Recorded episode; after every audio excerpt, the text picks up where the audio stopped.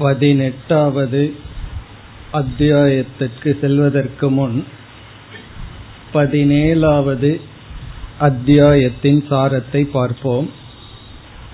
இந்த பதினேழாவது அத்தியாயத்தில் ஸ்ரத்தா என்பதுதான் மைய கருத்து.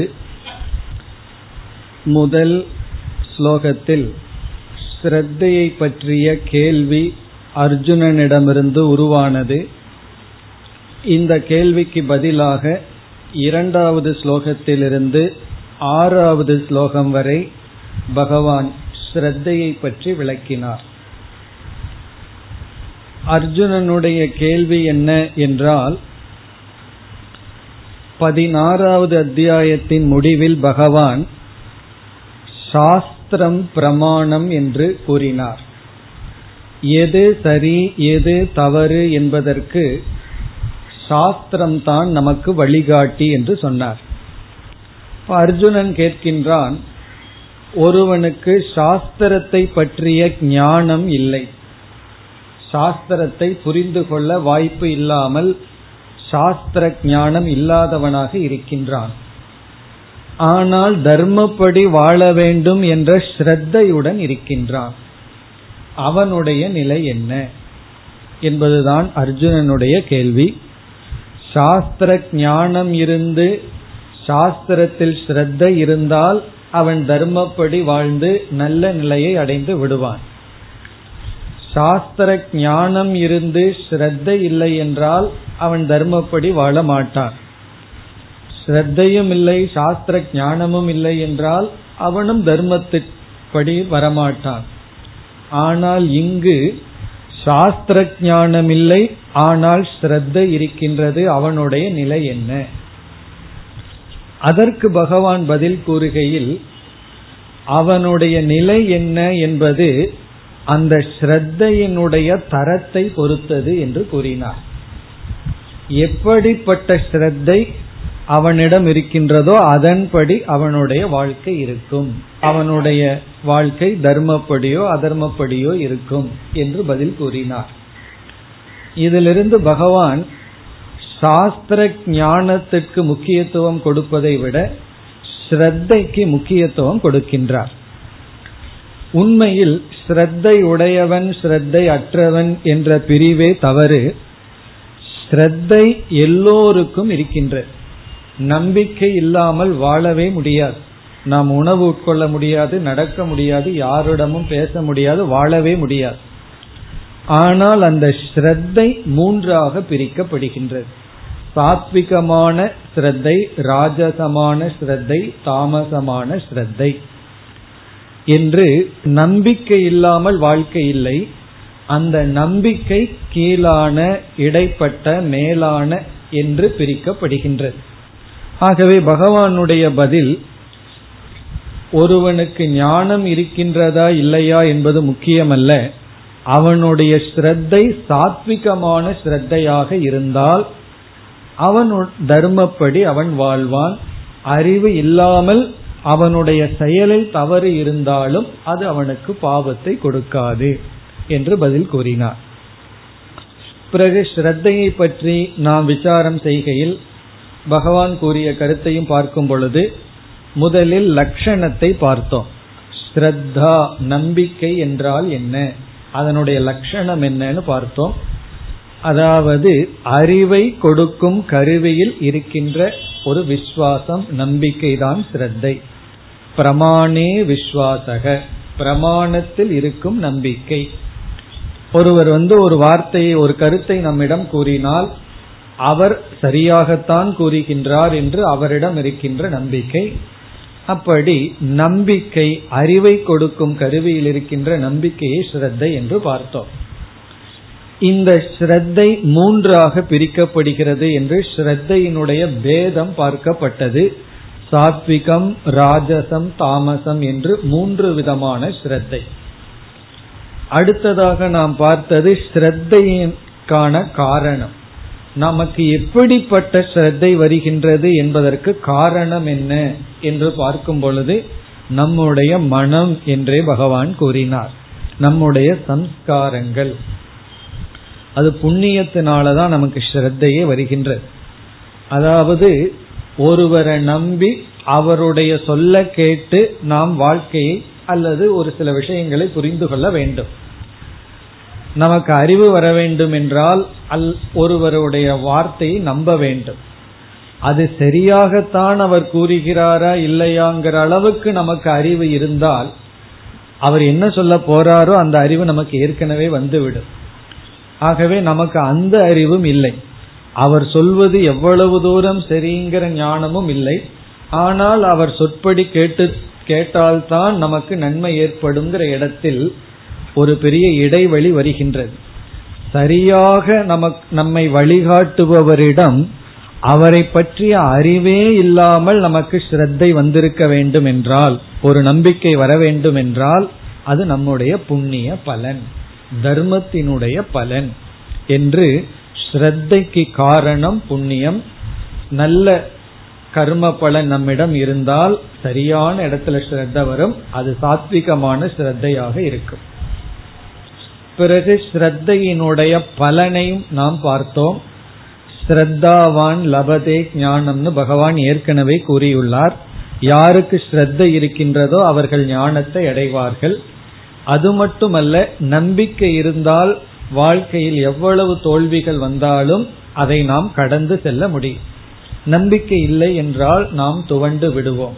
அப்படி ஸ்ரத்தை ஒரு முக்கியமான அங்கமாக வகிக்கின்றது. பிறகு அடுத்ததாக நாம் பார்த்த கருத்து ஸ்ரத்தா லிங்கம். அதாவது நமக்கு எப்படிப்பட்ட ஸ்ரத்த இருக்கின்றது என்று எப்படி கண்டுகொள்வது? நமக்கு சாத்விகமான ஸ்ரத்த இருக்கா? ராஜசமான ஸ்ரத்த இருக்கா? தாமசமான ஸ்ரத்த இருக்கா? என்று எப்படி கண்டுகொள்வது? அந்த அடையாளங்களை பகவான் கூறினார். அதற்கு ஒரு உதாகரணம் எடுத்துக்கொண்டார் நாம் செய்கின்ற பூஜையை உதாரணமாக எடுத்துக்கொண்டார் அதாவது ஸ்ரத்தையை கண்டுபிடிக்க நம்முடைய பூஜை விதம் யாரை பூஜை செய்கின்றோம் எப்படி பூஜை செய்கின்றோம் எந்த தேவதையை வழிபடுகின்றோம் பிறகு எந்த விதத்தில் வழிபடுகின்றோம் எந்த நோக்கத்திற்காக வழிபடுகின்றோம். இது வந்து நிர்ணயித்து விடும். இப்ப சில பேர் வந்து பேய் பிசாசு போன்ற தேவதைகளை எல்லாம் வழிபடுவார்கள். எதற்கு என்றால் பகைவனை அழிக்க இப்படிப்பட்ட தேவதைகளை எல்லாம் துர் தேவதைகளை எல்லாம் வழிபடுபவர்கள் பிறகு பலி கொடுப்பவர்கள் உடலை வருத்தி கொள்பவர்கள் இவர்களுடைய ஸ்ரத்தை பூஜை விதம் எல்லாம் எதை குறிக்கின்றதுன்னா தாமசம் ராஜசம் இந்த நிலையை குறிக்கின்றது. இப்ப யாரை வழிபடுகின்றோம்? இது வந்து பூஜை விஷயத்துல. மற்ற விஷயத்துல யாரை நாம் முன் மாதிரியாக எடுத்துக்கொள்கின்றோம் அது வந்து சாத்விகமான ஸ்ரத்தையா ராஜசமா தாமசமா என்பதை காட்டி கொடுக்கும். வீட்டில் யாருடைய படத்தை மாட்டி வச்சிருக்கோம்? அதெல்லாம் இருக்கு. சாமி படத்தை மாட்டி வச்சிருக்கிறோமா? வேற யாராவது படத்தை மாட்டி வச்சிருக்கிறோமா? அதெல்லாம் நம்முடைய தரத்தை குறிக்கின்ற நம்முடைய ஸ்ரத்தையினுடைய நிலையை குறிக்கின்றது பிறகு இறுதியாக ஸ்ரத்தா உபாயத்தை பார்த்தோம்.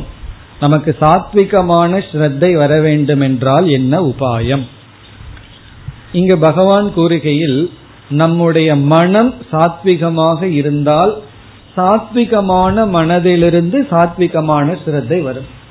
மனமே ராஜசமாக தாமசமாக இருந்தால் அதிலிருந்து உருவாகின்ற ஸ்ரத்தையும் தாமசமாக ராஜசமாக இருக்கும்.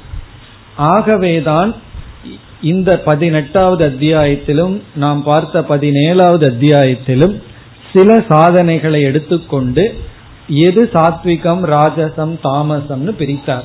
எதற்கு என்றால் அந்த சாதனைகளை எல்லாம் சாத்விகமாக நாம் செய்து வந்தால் நம்முடைய மனம் சாத்விகமாக மாறும். அப்ப நம்முடைய லட்சியம் என்ன என்றால் நம்முடைய மனதை சாத்விகமாக மாற்றுதல். முழு யோக சாஸ்திரமே அதற்காகத்தான் உருவாக்கப்பட்டுள்ளது. பதஞ்சலி யோக நூல் எழுதி இருக்கின்றார். எதற்காக எழுதுகின்றார் என்று அவர் கூறும் பொழுது மனதை சாத்விகமாக மாற்றுவதற்கு யோக சாதனைகள் என்று கூறியுள்ளார். அப்படி நம்முடைய லட்சியம் என்ன என்றால் மனதை சாத்விகமாக மாற்றுதல். இப்ப இந்த இடத்துல சாத்விகம்னு மறந்துட்டனே ராஜசம்னா மறந்துட்டனேன்னா பதினாலாவது அத்தியாயத்துக்கு போகணும். அங்கதான் பகவான் மூன்று குணங்களையும் விஸ்தாரமாக கூறி இருக்கின்றார் இனி ஏழாவது அத்தியாயத்தில் பகவான் நான்கு தத்துவங்களை அறிமுகப்படுத்தினார். ஆகாரம் யக்ஞம் தபக தானம். ஆகாரம்னா நாம் உட்கொள்கின்ற உணவு யக்ஞம் நம்முடைய கடமைகள் இறை வழிபாடு தபம் நாம் மேற்கொள்கின்ற தவங்கள் பிறகு தானம். இந்த நான்கை அறிமுகப்படுத்தி இது எப்படிப்பட்ட ஆகாரம் சாத்விகம் ராஜசம் தாமசம் என்று இந்த நான்கையும் சாத்விகம் ராஜசம் தாமசம் என்று பிரித்து கூறினார். எதற்கு? இவைகளிலெல்லாம் நாம் சாத்விகமானதை பின்பற்றினால் நம்முடைய மனம் சாத்விகமாக மாறும். சாத்விகமான மனதிலிருந்து சாத்விகமான ஸ்ரத்தை கிடைக்கும். அதனுடைய பலனாக சாத்விகமான ஞானம் நமக்கு கிடைக்கும். அந்த ஞானத்திலிருந்து நமக்கு மோக்ஷம் கிடைக்கும். இந்த விதத்தில் பகவான் ஏழாவது ஸ்லோகத்தில் அறிமுகப்படுத்தி எட்டாவது ஸ்லோகத்திலிருந்து இருபத்தி இரண்டாவது ஸ்லோகம் வரை இந்த நாலு தலைப்புகளை கூறினார். அதில் எட்டிலிருந்து பத்தாவது வரை மூன்று விதமான ஆகாரத்தை கூறினார். எட்டிலிருந்து பத்து வரை எது சாத்விகமான ஆகாரம் எது ராஜசமான ஆகாரம் எது தாமசம். அதுல சுருக்கமா ஞாபகப்படுத்தி கொள்ள வேண்டும் என்றால் எதையுமே அளவா சாப்பிட்டா அது வந்து சாத்விகம். அப்போ அளவா சாப்பிட்டா சாத்விகம்னா நான் மதுவை அளவா சாப்பிட்றேன்னே அது சாத்விகமானு கேட்கக்கூடாது. சாஸ்திரத்துல வந்து நிஷேதம் செய்யாத உணவை அளவாக சாப்பிட வேண்டும். பிறகு எப்படிப்பட்ட உணவுன்னெல்லாம் பகவான் கூறினார். கூறியிருக்கின்றார். சாத்விகமான உணவு என்ன? பிறகு ராஜசமான உணவு என்ன என்பதையும் கூறினார். தாமசமான உணவு என்ன என்பதையும் பகவான் கூறினார். இப்ப இந்த உணவு முறைகளை நம்ம பார்த்து எப்படிப்பட்ட உணவை நான் இப்பொழுது நாடிக்கொண்டிருக்கின்றேங்கிறத கண்டுபிடித்து சாத்விகமான ஆகாரத்தை எடுத்துக்கொள்வதன் மூலம் நம்முடைய மனமானது சாத்விகமாக உயரும். எனக்கு சத்துவ குணம் வேணும்னு சொல்லிட்டு எப்பொழுதுமே தாமசமான உணவையே உட்கொண்டிருந்தால் நமக்கு அந்த உணவே சத்துவ குணத்தை நாம் அடைய தடையாக இருக்கும். பிறகு அடுத்ததாக பதினோராவது ஸ்லோகத்திலிருந்து பதிமூன்று வரை யஜ்யத்தை பற்றி பேசினார். எது சாத்விகமான யஜ்யம் அல்லது கடமைகள் அல்லது பூஜை எது ராஜசம் எது தாமசம் என்று பேசினார். இதுல எல்லா இடத்திலையும் நாம் செய்கின்ற முறை செய்கின்ற ஆட்டிடியூட் பாவனை. அதுதான் முக்கியமாக நிர்ணயம் செய்கின்றது. எது? சாத்விகம் ராஜசம் தாமசம் என்பதில். பிறகு பதினான்கிலிருந்து பத்தொன்பதாவது ஸ்லோகம் வரை தவத்தை பற்றி பகவான் பேசினார். இந்த தவத்தை பற்றி பேசும் பொழுது எது? சாத்விகம் ராஜசம் தாமசம் என்று சொல்வதற்கு முன் மூன்று இடங்களிலிருந்து நாம் தவத்தை மேற்கொள்ள முடியும்னு சாரீரம் வாச்சிகம் மானசம் என்று தவத்தை பிரித்தார். சாரீரம்னா உடல் அளவில் நாம் செய்யக்கூடிய தவங்கள் என்ன? தூய்மையாக வைத்திருத்தல் உடலை ஆரோக்கியமாக வைத்திருத்தல் பிறகு வந்து பாத யாத்திரை செல்லுதல் இது போன்ற உடல் அளவில் செய்கின்ற தவம் பிறகு வாக் நம்முடைய வாக்கில் செய்கின்ற தவம். உண்மையை பேசுதல் மென்மையாக பேசுதல் நன்மையை பேசுதல் அளவாக பேசுதல் பல நேரத்தில் பேசாமல் இருத்தல் அதுதான் ரொம்ப முக்கியம். இதெல்லாம் என்னன்னா வாக்குல செய்யக்கூடிய தவம். மானசம் தபம். மனச சந்தோஷமா வச்சிருக்கிறதே ஒரு தவம்னு பகவான் சொல்றார்.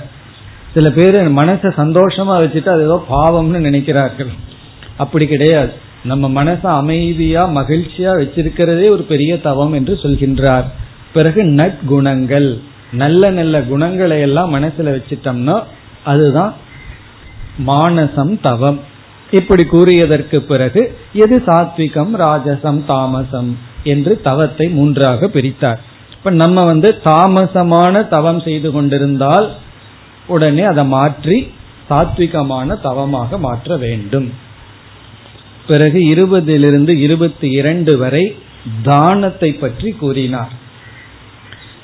குறிப்பாக மனிதர்களிடம் இருக்க வேண்டிய குணம் ஆனால் மனிதர்களிடம் இல்லாத குணம் என்னன்னா மற்றவர்களுக்கு பகிர்ந்து கொள்ளாத புத்தி. இங்கு தானத்தை பற்றி பேசும் பொழுது எது சாத்விகமான தானம் என்று கூறினார். பாத்திரம் சரியான பாத்திரத்துக்கு கொடுத்தல் சரியான நேரத்தில் சரியான இடத்தில் செய்கின்ற தானம். ராஜசம் தாமசம்னா அளவுக்கு மீறி கொடுத்தல் அது கொடுப்பவர்களுக்கு பிரயோஜனம் இருக்கா இல்லையான்னு தெரியாம கொடுத்தல் பிறகு நம்முடைய புகழுக்காக கொடுத்தல். இதெல்லாம் கீழான தானம். எனக்கு வந்து சாத்விகமான தானம் பண்ண தெரியல அதனால தானமே பண்றதில்லை அப்படின்னு முடிவு பண்றதை விட முதல்ல ஏதோ ஒரு தானத்தை ஆரம்பிப்போம். பிறகு கொஞ்சம் கொஞ்சமா நம்ம சாத்விகமான தானத்துக்கு வர வேண்டும். இப்ப இந்த கருத்தெல்லாம் எதற்கு பகவான் கூறினார்ங்கிற கருத்தை நாம் மனதில் வைக்க வேண்டும். இந்த மாதிரி ஒவ்வொரு சாதனையை மூன்றாக கூறுவதனுடைய காரணம் நாம் இந்த சாதனைகளில் சாத்விகமான சாதனையை பின்பற்ற வேண்டும். வெறும் சாதனையை பின்பற்றினா மட்டும் நாம் வெற்றியை அடைய முடியாது. அப்படி பின்பற்றினால் மனம் சாத்விகமாக மாறும். எந்தெந்த டைரக்ஷன்ல இருந்து மனதை சாத்விகமா கொண்டு போக முடியுமோ அப்படி கொண்டு போய் வைத்தால் அந்த மனதிலிருந்து சாத்விகமான ஸ்ரத்தை உற்பத்தி ஆகும். நமக்கு அதுதான் லட்சியம். நம்முடைய மனதில் வர வேண்டிய இது என்னவென்றால் சாத்விகமான ஸ்ரத்தை. அதாவது சரியான இடத்துல நம்ம மனதிலிருந்து ஒரு ஃபெய்த் உற்பத்தி ஆக வேண்டும்.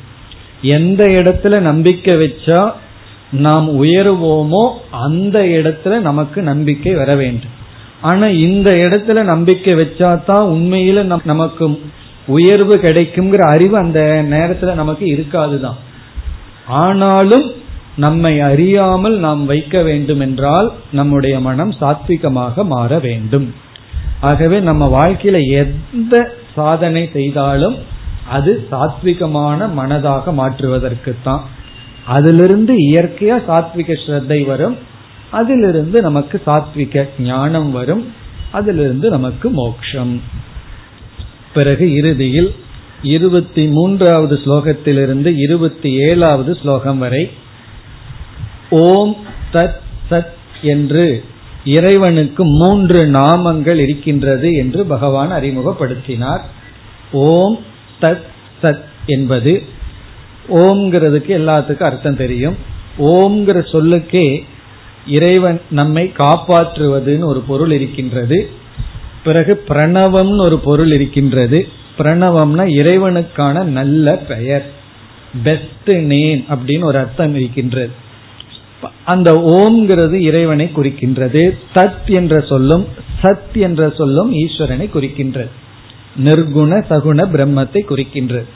இதை எதற்கு அறிமுகப்படுத்தினார் என்றால் நம்முடைய மனதில் நல்ல சரியான பாவனை இருந்தும் நம்முடைய சாதனைகளில் தவறுகள் ஏற்பட்டு விட்டால் செய்முறைகளில் தவறு ஏற்பட்டு விட்டால் எத்தனையோ பேர் விதவிதமாக செய்முறையில கருத்து சொல்வார்கள்.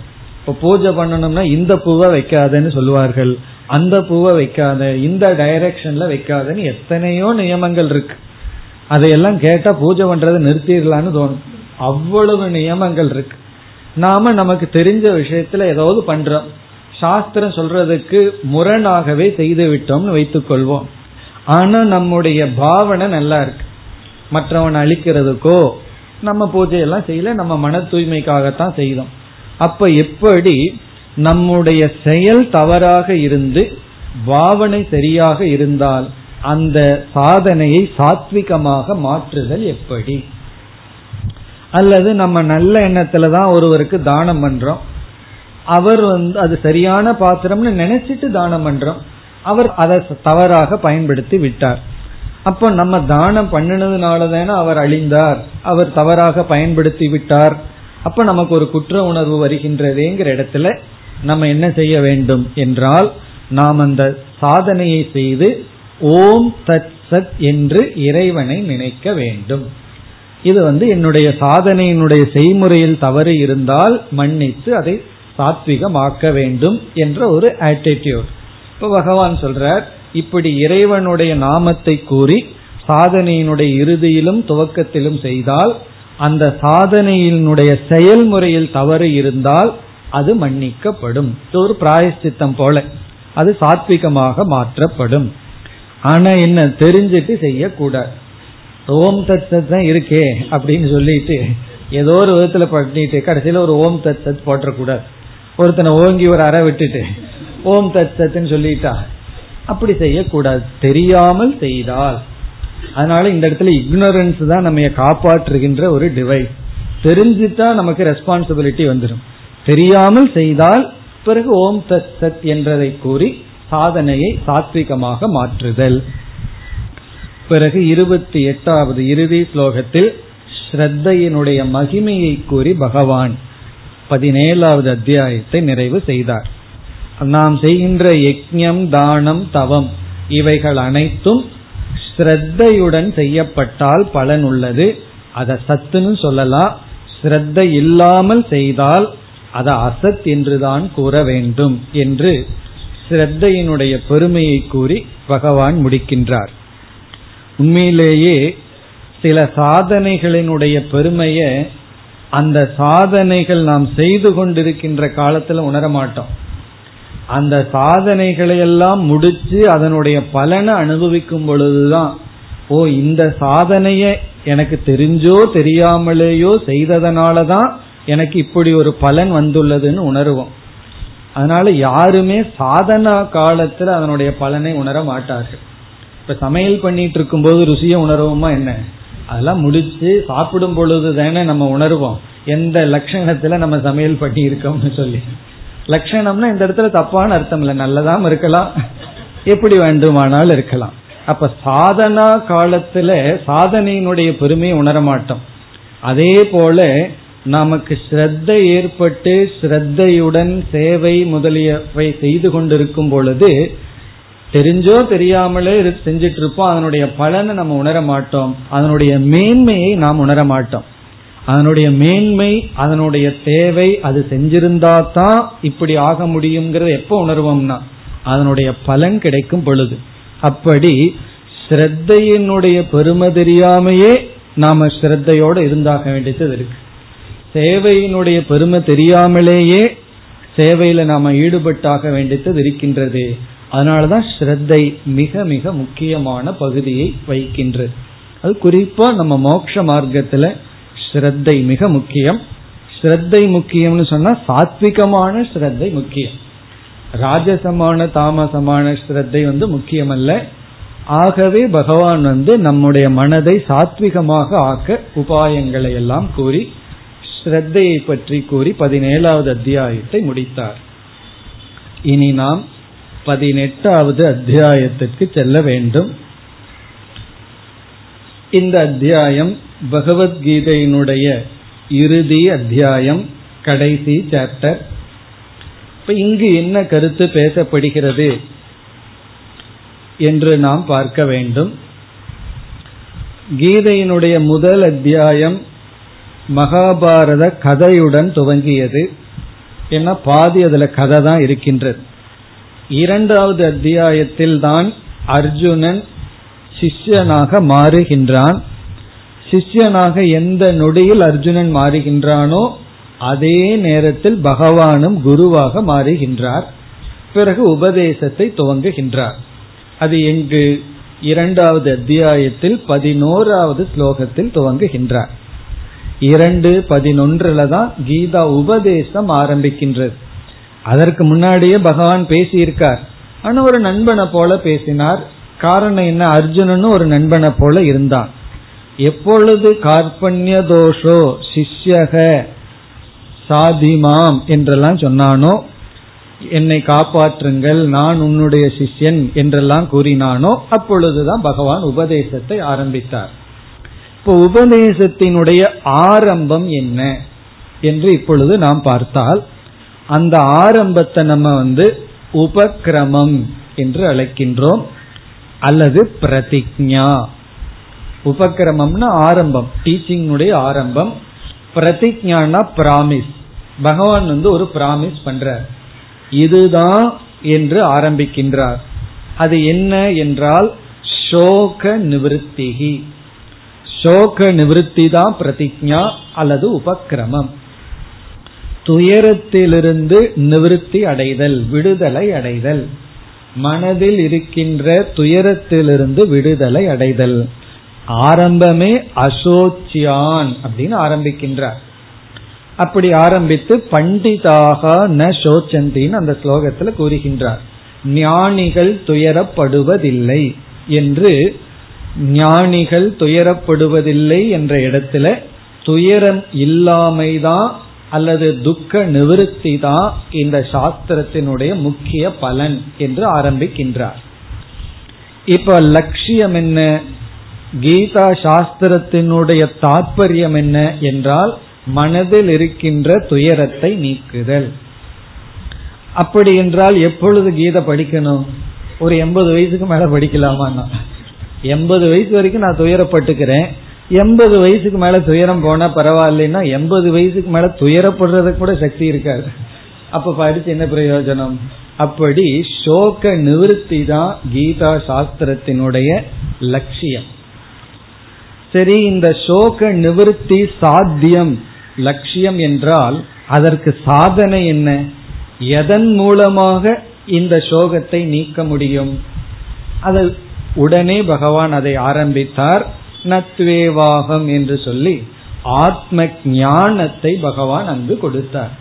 நம்மை பற்றிய சரியான அறிவு அங்கு புகட்டப்பட்டது. அப்படி சோக நிவிருத்தி என்பது லட்சியம் என்றால் சோக நிவிருத்தி உபாயமாக ஆத்ம ஞானம் கொடுக்கப்பட்டது. இப்ப ஆத்ம ஞானம் என்றால் என்ன? என்றால் நான் என்ற சொல்லினுடைய சரியான அறிவு என்ன? இப்ப அர்ஜுனனுடைய துயரம் என்ன? நான் இந்த அரசர்கள் இவர்களெல்லாம் அழிகிறார்கள் அழிந்து விட போகிறார்கள். இவர்களையெல்லாம் நான் அழிக்கின்றேன் என்ற துயரம். அப்பொழுது பகவான் வந்து இந்த உடல் தான் அழிக்கின்றது உடலுக்குள் இருக்கின்ற ஒரு ஆத்மா என்ற ஒரு சொரூபம் அழிவதில்லை என்று ஆத்ம ஞானத்தை உபதேசம் செய்தார்.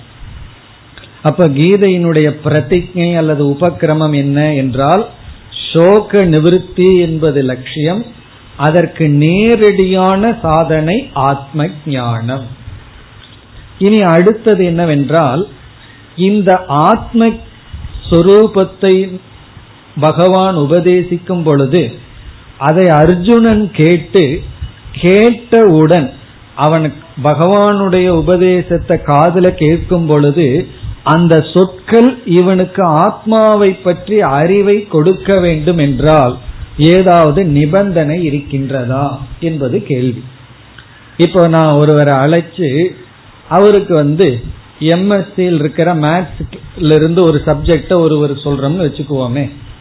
ஒருவர் வந்து எம்எஸ்சி மேத்ஸ்ல ஃபர்ஸ்ட் இயர்ல இருக்கிற ஒரு சப்ஜெக்ட் எடுத்து ஒருவருக்கு வந்து உனக்கு சொல்லி கொடுக்கறேன் புரியுமான்னு சொல்ற அவன் எவ்வளவு படிச்சிருக்கான்னா மூணாவது பாஸ் பண்ணியிருக்காரு அவ்வளவுதான். அப்ப அது புரியுமான்னா? ஒன்னும் புரியாது. அவர் வந்து கணக்கு சொல்லி கொடுக்கிறாரா இங்கிலீஷ் சொல்லி கொடுக்கிறாரான்னு சந்தேகம் வந்து ஏன்னா இவர் வாட்டுக்கு ஏ பின்னு எல்லாம் சொல்லிட்டு இருப்பார். அப்படி என்னதான் உபதேசம் பண்ணாலும் அந்த உபதேசம் உள்ள போய் ஞானமாகணும்னா அவர் ஒழுங்கா பிஎஸ்சி பாஸ் பண்ணியிருக்கணும். பாஸ் பண்ணியிருக்கணும்னு சொன்னா பத்தாது. ஒழுங்கா பாஸ் பண்ணியிருக்கணும். அப்பொழுதுதான் அது எம்எஸ்சி ஃபர்ஸ்ட் இயர் சொல்றது புரியும். ஆகவே என்ன தேவைப்படுகிறது? என்னதான் பகவான் ஆத்ம ஞானத்தை உபதேசம் செய்தாலும் அதை வாங்கிக் கொள்கின்ற மனம் தயாராக வேண்டும். அதை தயார் செய்வது எப்படி? அதற்கான உபாயத்தையும் கூறியாக வேண்டும். அப்போ இங்க ரெண்டு உபாயம் நமக்கு தேவைப்படுகின்றது. இரண்டு சாதனைகள் தேவைப்படுகிறது. ஒன்று ஆத்ம ஞானம். அதற்கு ஆத்மஸ்வரூப விளக்கம். அப்பொழுதுதான் ஆத்ம ஞானத்தினால சோக நிவர்த்தி கிடைக்கும். இரண்டாவது அந்த ஆத்ம ஞானத்தை வாங்கிக் கொள்கின்ற மனம் இருக்கின்றது. அந்த மனம் பண்பட்டிருக்க வேண்டும். சரி பண்பட்டு இருக்க வேண்டும்னு சொன்னா என்ன செய்தா என்ன சாதனைகளை மேற்கொண்டால் ஆத்மஸ்வரூபத்தை பற்றி கேட்கும் பொழுது அந்த மனம் அறிவை அடையும். அந்த சாதனையை நம்ம சுருக்கமா யோகம் அல்லது கர்ம யோகம் என்று கூறுகின்றோம். இப்ப கர்மயோகம் உபாசனை தியானம் இது போன்ற சாதனைகளை மேற்கொண்டால் அந்த சாதனையின் விளைவாக மனமானது ஆத்ம ஞானத்துக்கு தயாராகின்றது. ஆத்ம ஞானத்துக்கு ரெடியா இருக்கு. பிறகு ஆத்மஸ்வரூபத்தை கேட்கும் பொழுது ஆத்ம ஞானம் ஏற்பட்டு அதன் விளைவாக சோக நிவர்த்தி நமக்கு ஏற்படும். அப்ப என்னென்னலாம் இப்ப அடங்கி இருக்கு? இப்ப நம்ம மேல இருந்து வருவோம். சோக நிவர்த்தி லட்சியம் கடைசி லட்சியம். அதற்கு தேவை ஆத்ம ஞானம். வந்தா ரெண்டாவது அத்தியாயத்துக்குள்ள போய் அதை நம்ம புரிந்து கொள்ள வேண்டும். இப்ப வந்து நம்ம சாராம்சத்தை தான் பாக்கிறோம் இப்போ சோக நிவிருத்தி லட்சியம் அதற்கு நேரடி சாதனை ஆத்ம ஞானம் ஆத்ம ஞானம் வரணும்னா ஆத்மஸ்வரூப உபதேசத்தை மனம் கேட்க வேண்டும். அதை கேட்டு ஞானத்தை அடையணும். அதை கேட்டு ஞானத்தை அடையணும்னா மனம் பண்பட்டு இருக்க வேண்டும். அந்த மனதை பண்படுத்த கர்மயோகம் முதலிய சாதனைகளை மேற்கொள்ள வேண்டும். ஆகவே பகவான் என்ன செய்தார்? இரண்டாவது அத்தியாயத்தில் ஆத்ம ஞானத்தை கூறியதற்கு பிறகு கர்மயோகத்தை உபதேசம் செய்தார். கர்மயோக சம்பந்தமான முக்கியமான சில ஸ்லோகங்கள் மூணாவது அத்தியாயத்தை விட இரண்டாவது அத்தியாயத்துல தான் இருக்கு.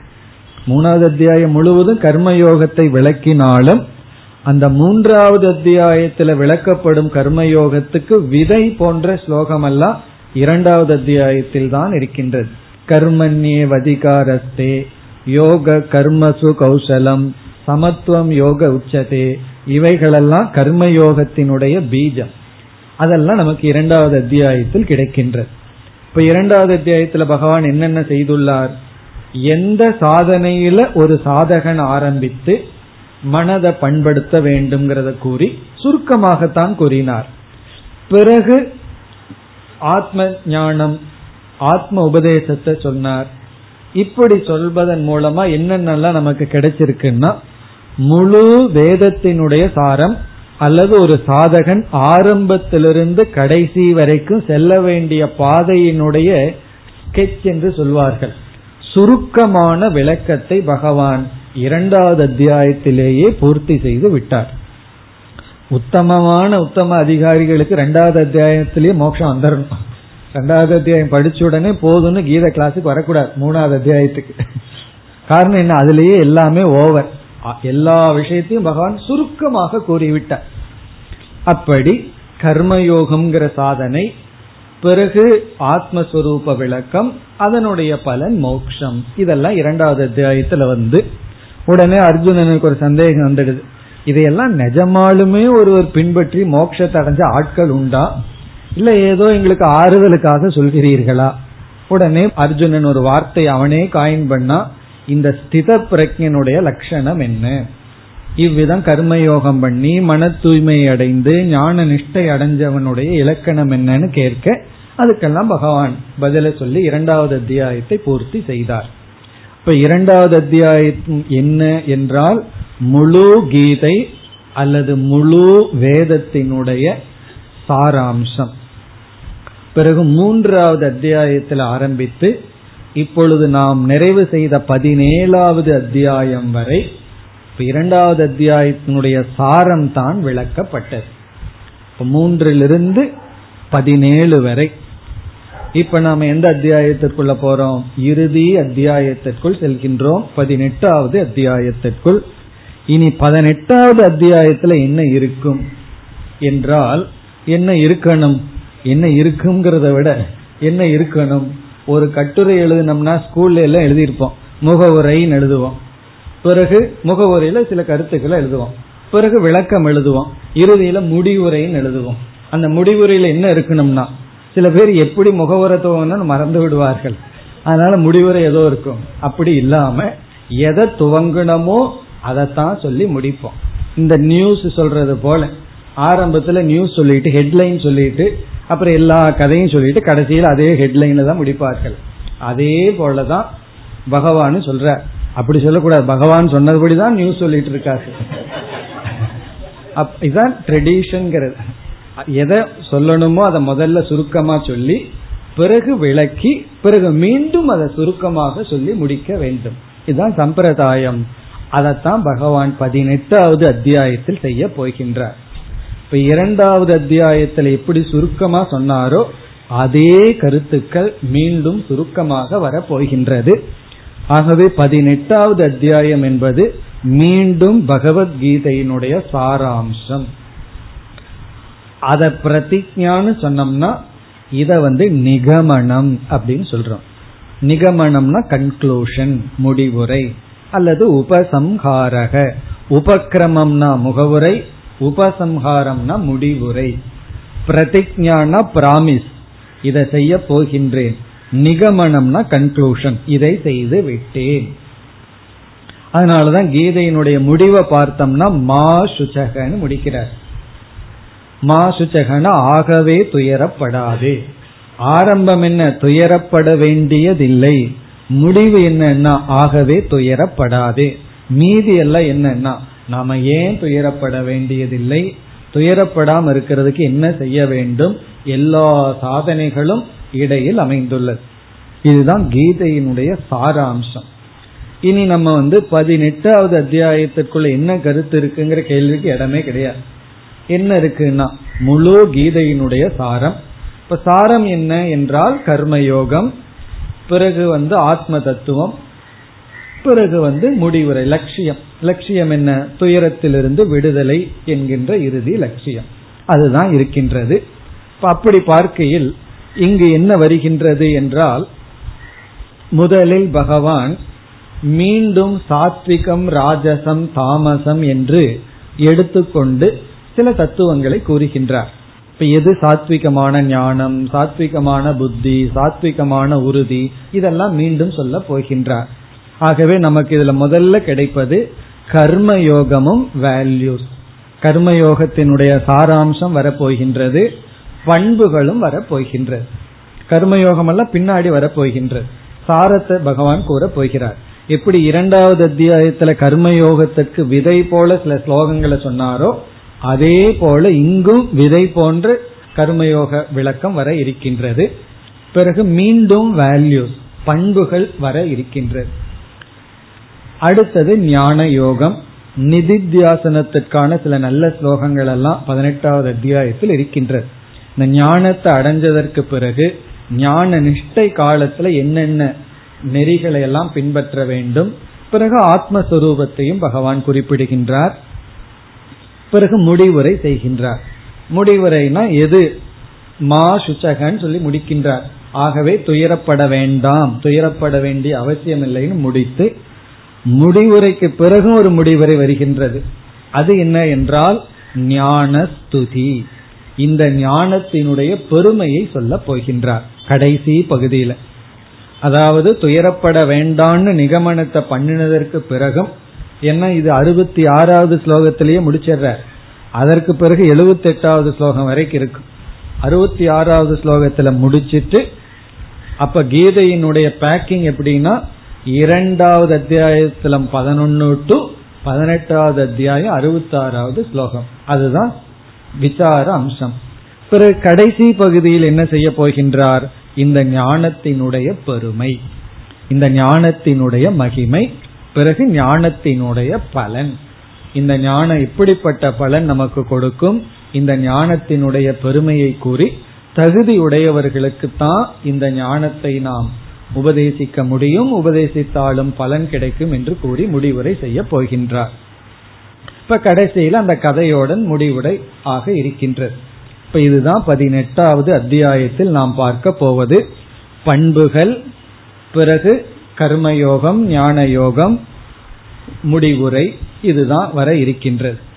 இனி நாம் இந்த அத்தியாயத்திற்குள் செல்கின்றோம். முதல் பனிரண்டு ஸ்லோகங்கள் சந்நியாசத்தை பற்றிய கருத்துக்கள். முதல் ஸ்லோகத்தில் ஆரம்பித்து பனிரெண்டாவது ஸ்லோகம் வரை சந்நியாசத்தை பற்றிய கருத்துக்கள் வருகின்றது. காரணம் என்னவென்றால் அர்ஜுனன் சந்நியாசத்தை பற்றி ஒரு கேள்வியை கேட்கின்றான் ஆகவே டாபிக் வந்து சந்நியாசம் முதல் ஸ்லோகத்தை இப்பொழுது படிப்போம் அர்ஜுன உவாச்ச சந்நியாசஸ்ய महाबाहो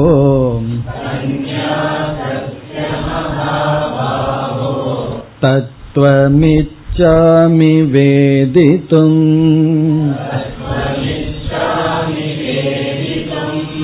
त्यागस्य च कृषिकेश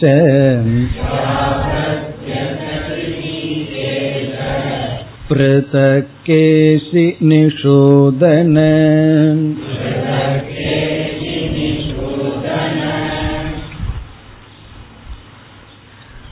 முதல் ஸ்லோகத்தில் அர்ஜுனன் பகவானிடம் இரண்டு சொற்களுக்கான ஒற்றுமை அல்லது வேற்றுமையை பற்றி கேட்கின்றான்.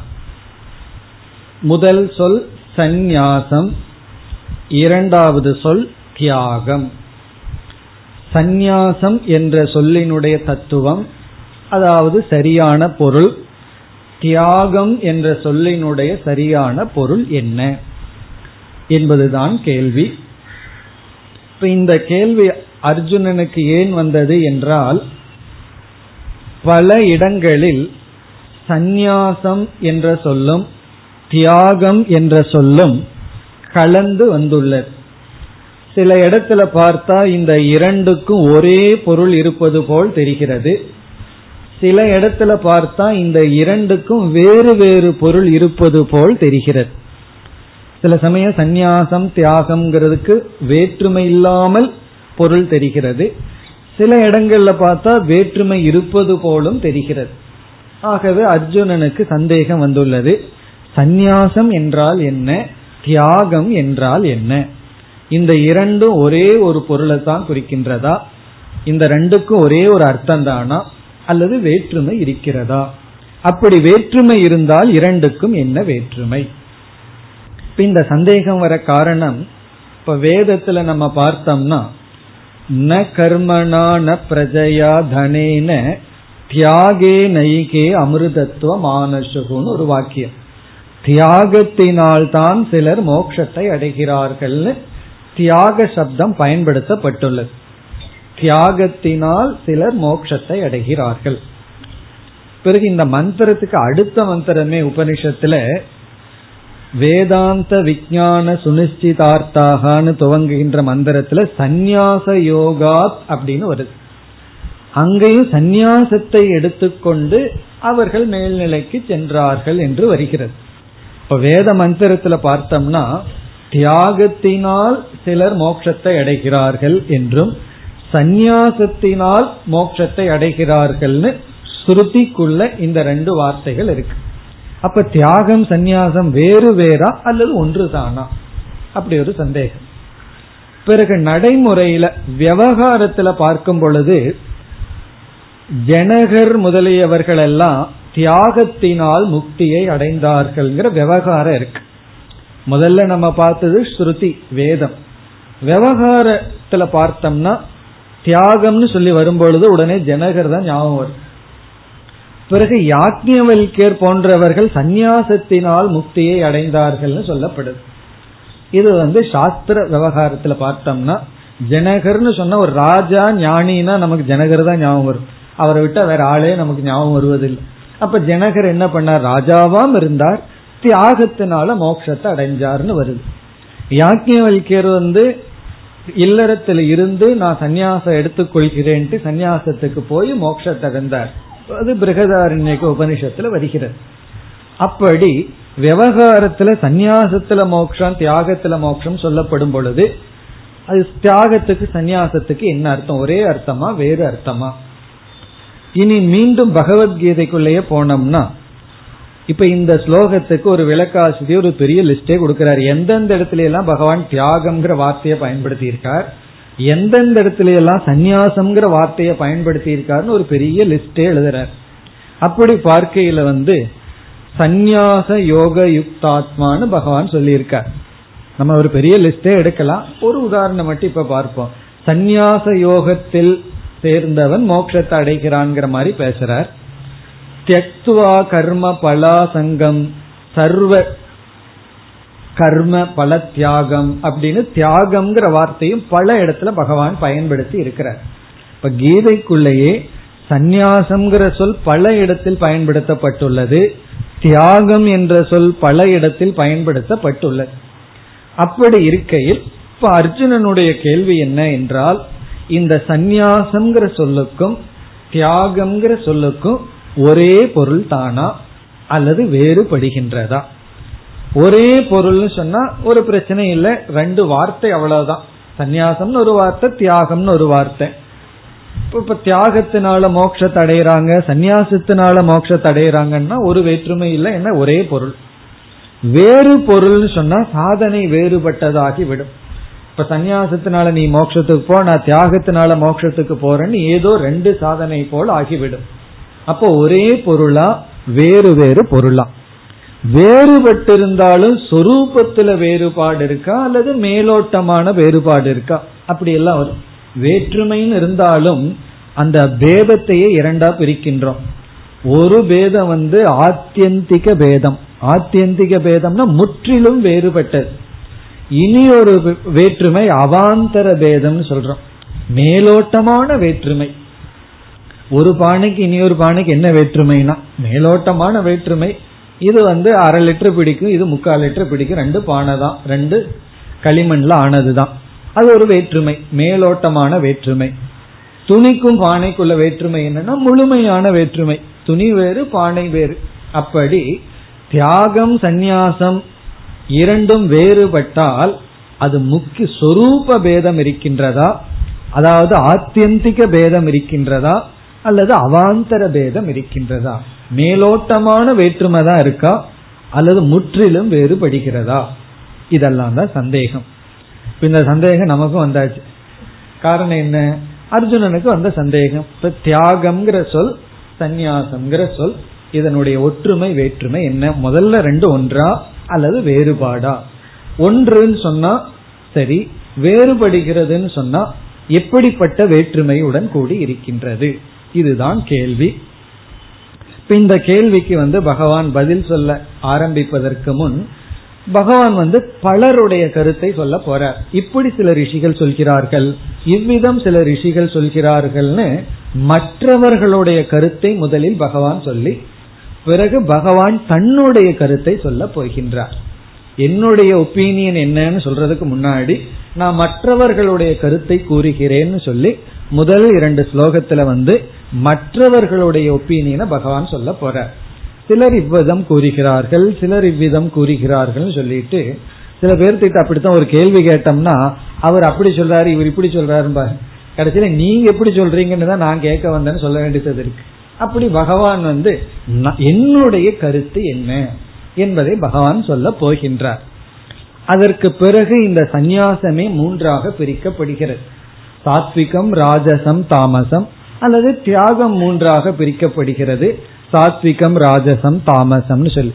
வெறும் சந்நியாசம் மட்டும் ஒருவன் எடுத்துக்கொண்டால் போதாது. அவன் எடுத்துக்கொள்ற சந்நியாசமும் சாத்விகமான சந்நியாசமா இருக்கணும். இதுல இருந்து என்ன தெரியுதுன்னா ராஜசமான தாமசமான சந்நியாசத்தையும் எடுத்துக்கொள்ள வாய்ப்பு இருக்கின்றது.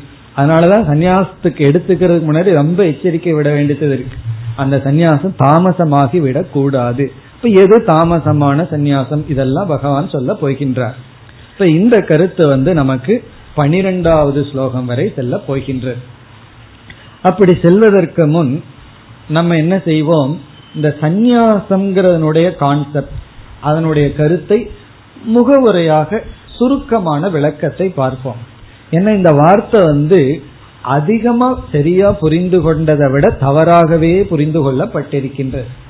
சந்நியாசம்னா சில பேர்த்துக்கு பார்த்த உடனே ஒரு பயம் வரும். சில பேர்த்துக்கு பார்த்த உடனே ஒரு எரிச்சல் வரும். சில பேருக்கு பார்த்த உடனே ஒரு ஏக்கம் வரும். நமக்கு கிடைக்கலையே. அப்போ இது எதுவும் வரக்கூடாது. எரிச்சலும் வரக்கூடாது ஏக்கமும் வரக்கூடாது. சந்நியாசம்னா என்னன்னு நம்ம நன்கு புரிந்து கொள்ள வேண்டும். ஏன்னா சில பேர்த்துக்கு ஒரு என்ன என்னன்னா சந்நியாசம்ங்கிற வாழ்க்கை அந்த லைஃப் ஸ்டைல் வர்ற வரைக்கும் நமக்கு மோட்சமே கிடையாதுன்னு முடிவு செய்வார்கள். சில பேர் ஆப்போசிட்டா முடிவு பண்ணுவார்கள். சந்நியாசம் எடுத்துட்டா மோட்சம் கிடைக்காதுன்னு முடிவு பண்ணுவார். அப்படிப்பட்ட மதங்கள் கூட இருக்கின்றது. இப்ப சந்நியாசம்னா என்ன என்று சுருக்கமாக இப்பொழுது பார்க்க வேண்டும். நம்ம என்ன பண்ண போறோம்? இந்த பதினெட்டாவது அத்தியாயத்துல முழு கீதையில நம்ம பார்த்த அனைத்து கருத்துக்களையும் சுருக்கமாக ஞாபகப்படுத்தி கொள்ள போகின்றோம். அந்த ஸ்லோகத்தை மையமா வச்சுட்டு இதுவரை பதினேழாவது அத்தியாய வரை எங்கெங்க என்னென்ன மேஜர் முக்கியமான கருத்தை பகவான் கூறினாரோ அதையெல்லாம் நம்ம வந்து ஞாபகப்படுத்தி கொள்ள போகின்றோம். அதனால வந்து இதுல அதிக விளக்கம் நமக்கு கிடைக்காது. ஒரு ரிமைண்டர் மாதிரி தான் இருக்க போகின்றது. அதிக விளக்கமானதுன்னா அந்தந்த இடத்துல போய் தான் நாம் பார்க்க வேண்டும். இருந்தாலும் ரிமைண்டர்னா புரியாத மாதிரி சொல்லி போகிறீர்களாங்கிற பயம் வேண்டாம். முடிஞ்ச வரைக்கும் நம்ம பார்க்க போகின்றோம். அப்படி ஐந்தாவது அத்தியாயத்துக்கு பேரே சந்நியாச யோகம்னு சொல்லி. நான்காவது அத்தியாயத்திலையும் கொஞ்சம் சந்நியாசத்தை பற்றிய விசாரம் நம்ம பார்த்திருக்கோம். ஐந்தாவது அத்தியாயத்திலையும் பார்த்திருக்கோம். ஐந்தாவது அத்தியாயத்துல பார்த்ததெல்லாம் போன பிறவையில பார்த்த மாதிரி இருக்குன்னு சிலருக்கு தோணும். பட் அதனாலதான் இப்ப நம்ம ஞாபகப்படுத்தி கொள்ள போகின்றோம். ஆகவே நமக்கு வந்து பகவானுடைய உபதேசத்திற்கு செல்வதற்கு முன் சந்நியாசம்ங்கிறத பற்றிய ஒரு சுருக்கமான முகவுரை அல்லது முடிவுரை. இப்ப முகவுரைன்னு சொல்லக்கூடாது. முடிவுரைன்னு தான் சொல்லணும். சந்நியாசத்தை பற்றிய சாராம்சத்தை பார்ப்போம். பார்த்து இந்த சந்நியாசத்தை சரியாக புரிந்து கொள்ள வேண்டும். எப்படி என்று பார்ப்போம். இப்ப முதலில் சந்நியாசம்ங்கிற சொல் ஆசிரமத்தை குறிக்கின்றது. ஆசிரமம்னா லைஃப் ஸ்டைல் வாழ்க்கை முறை. இதுதான் முக்கிய அர்த்தம். சந்நியாசம் என்றால் லைஃப் ஸ்டைல் ஒரு விதமான வாழ்க்கை முறை. என்ன வாழ்க்கை முறை? ஆசிரமம்னு சொன்ன உடனே உங்களுக்கு மீதி மூணு ஞாபகம் வந்துடணும் இப்ப வந்து நம்ம வந்து ஸ்டூடெண்டா இருக்கோம். ஸ்டூடெண்டா இருக்கும் பொழுது நம்முடைய முக்கிய கர்மம் என்னன்னா படிக்கிறது தான். எளிமையாக இருத்தல் போகத்துல மூழ்கி விடாமல் இருத்தல் பணத்தை வந்து சம்பாதிக்காம இருத்தல் இதெல்லாம் என்னன்னா பிரம்மச்சரிய ஆசிரமத்துல ஸ்டூடெண்டா இருக்கும் பொழுது பின்பற்ற வேண்டிய நியமம். பிறகு அவர்கள் வந்து இல்லறத்துக்கு செல்கிறார்கள் ஃபேமிலி லைஃபுக்கு செல்கிறார்கள். அங்க வந்து கர்ம பிரதானம். ஸ்டூடெண்டா இருக்கும் பொழுது சுவாத்தியாயம் படிக்கிறது தான் பிரதானம். அறிவை அடைகிறது. அடைஞ்ச அறிவை இம்ப்ளிமெண்ட் பண்ற இடம் எதுன்னா ஃபேமிலி லைஃப் யக்ஞதான தபம் இது போன்ற கர்மங்களை எல்லாம் ஈடுபடுறோம். பிறகு எவ்வளவு நாள் ஃபேமிலி லைஃப்னா ரிட்டையர்மெண்ட் ஒன்று வருது. அந்த ரிட்டையர்மெண்ட்டை தான் நம்ம வந்து வானப்பிரஸ்த ஆசிரமம்னு சொல்றோம். அதுல இருந்து ஃபேமிலி லைஃப்ல இருந்து கடமைகள்ல இருந்து பொறுப்புகள்ல இருந்து விலகி கொள்ளுதல். பிறகு அதற்கப்புறம் ரிட்டையர்மெண்ட்ல இருந்து ஒன்னு இருக்கு. ரிட்டையர்மெண்ட்டுக்கு ரிட்டையர்மெண்ட் கொடுக்கறது. அதுதான் சந்நியாசம். இறுதியில வந்து சந்நியாச ஆசிரமத்தை எடுத்து கொள்ளுது. அப்போ ஆசிரமத்தை எடுத்து கொள்ளுதல்னு சொன்னா நம்ம வந்து வீட்டில் இல்லாமல் அதற்கென்றே ஒரு தனி இடத்தை நாம் அமைத்து கொண்டு இப்ப சந்நியாச ஆசிரமம்னு சொன்னா எதிலிருந்து கட் பண்றது சந்நியாச ஆசிரமம்? அது யாக்கியம் வலிக்கர் சொல்ற மனைவியிடம் உன்னிடம் உனக்கும் எனக்கும் இருக்கின்ற உறவை நான் துண்டிக்கின்றேன்னு சொல்ற. அதனாலதான் சந்நியாசம்னு கேட்ட உடனே பயம் வந்துருது எல்லாத்துக்கும். இப்ப யாராவது ஆண்கள் வந்து ஆண்கள் அதாவது ஒரு வீட்டுல வந்து புருஷன் மட்டும் கணவன் மட்டும் வகுப்புக்கு வந்துட்டு இருந்தா மனைவிக்கு பயம் அப்படியே போயிருவாரோ சாமியோட அப்படின்னு. அதனால ஒரு ஸ்பீடு பிரேக் இருக்கும். அதுக்கப்புறம் கொஞ்ச நாள் அவங்களுக்கு மெச்சூரிட்டி வந்தா புரிஞ்சிடும் இந்த ஆள் போகாதுன்னு சொல்லி. அது மெச்சூரிட்டி வராததுனாலதான் பயம். அதே போல மனைவி மட்டும் கிளாஸுக்கு போயிட்டு இருந்தா இவருக்கு பயம். இப்பெல்லாம் லேடிஸுக்கு தனியா வேற சன்னியாச ஆசிரமங்கள்லாம் இருக்கு போயிடுவாங்க. இதுவும் புரிஞ்சுட்டா பயம் போயிடும் புரியாத வரைக்கும் தான் பயம். அவ்வளவு சுலபமா வைராகியம் எல்லாம் வர போறதில்லை பட் இருந்தாலும் புரியாத காலத்துல ஒரு பயம். அப்படி சந்நியாசம்னு சொன்னா உறவுகளை எல்லாம் துரத்தல்.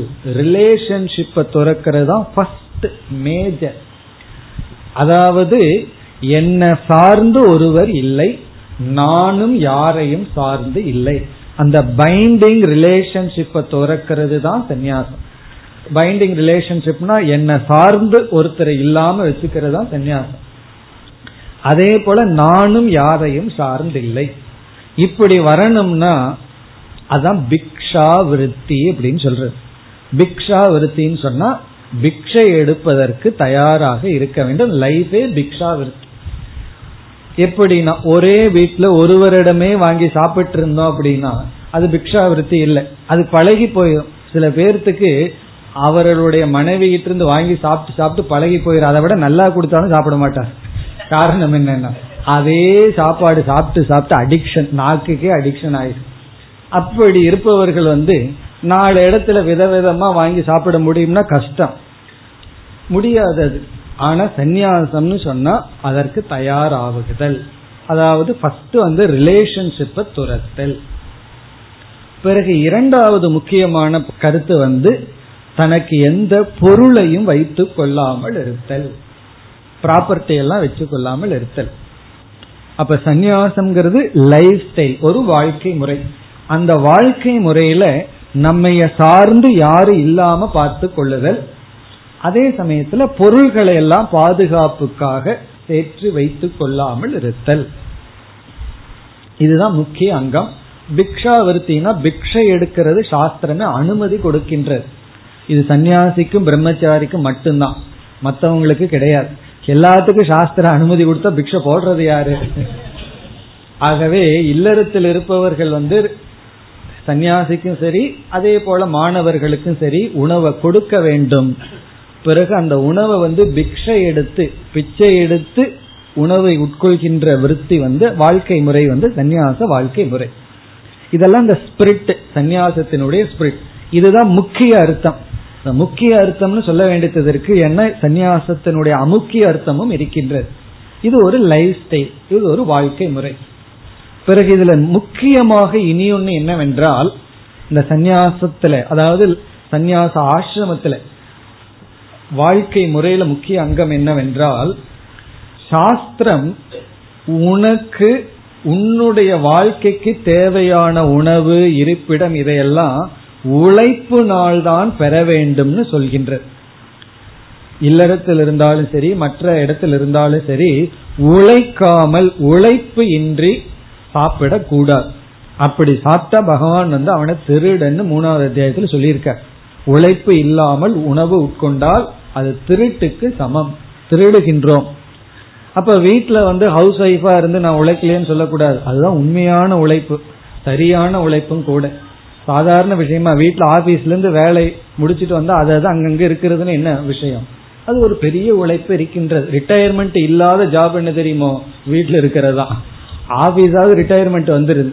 அப்படி உழைப்பு இல்லாமல் நம்முடைய கான்ட்ரிபியூஷன் இல்லாமல் நாம எதையும் உட்கொள்ள கூடாது இப்ப நம்ம இருக்கிற இடம் நாம உடுத்துகின்ற உடை உணவு இதெல்லாம் உழைத்து தான் பெற வேண்டும் அப்படிங்கிறது நியமம். இது வந்து சாஸ்திரத்தினுடைய விதி. இந்த விதி விளக்கப்படுகிறது சந்நியாச ஆசிரமத்திற்கு வந்து விட்டால். சந்நியாச ஆசிரமத்துக்கு வந்து விட்டால் உன்னுடைய உணவுக்காக உழைக்க வேண்டிய அவசியம் இல்லை. காரணம் என்ன? அனுமதி கொடுக்கின்றது. எந்த சாஸ்திரம் எந்த வேதம் உணவுக்காக இருப்பிடத்துக்காக நீ உழைத்தாக வேண்டும் சொல்லுதோ அதே வேதம் ரிலாக்ஸ் பண்ணி கொடுக்குது. அப்படின்னு என்னன்னா சந்நியாச ஆசிரமத்தை எடுத்துக்கொண்டவர்கள் தன்னுடைய உணவுக்காக உழைக்க வேண்டிய அவசியமில்லை. பிக்ஷை எடுத்து அந்த உணவை உட்கொள்ளலாம். இதெல்லாம் என்னன்னா சந்நியாசத்தினுடைய லைஃப் ஸ்டைல் இருக்கின்ற நியமங்கள் பிறகு இந்த சந்நியாசத்தை ஏன் எடுக்கிறோம் எதற்காக எடுக்கின்றோம் எதற்கு எடுக்க வேண்டும்ங்கிறதெல்லாம் விஷயம் இருக்கின்றது அடுத்த வகுப்பில் தொடர்வோம் ॐ पूर्णमधः पूर्णमिधं पूर्णात् पूर्णमुदच्छते पूर्णस्य पूर्णमादाय पूर्णमेवावशिष्यते ॐ शान्ति शान्ति शान्तिः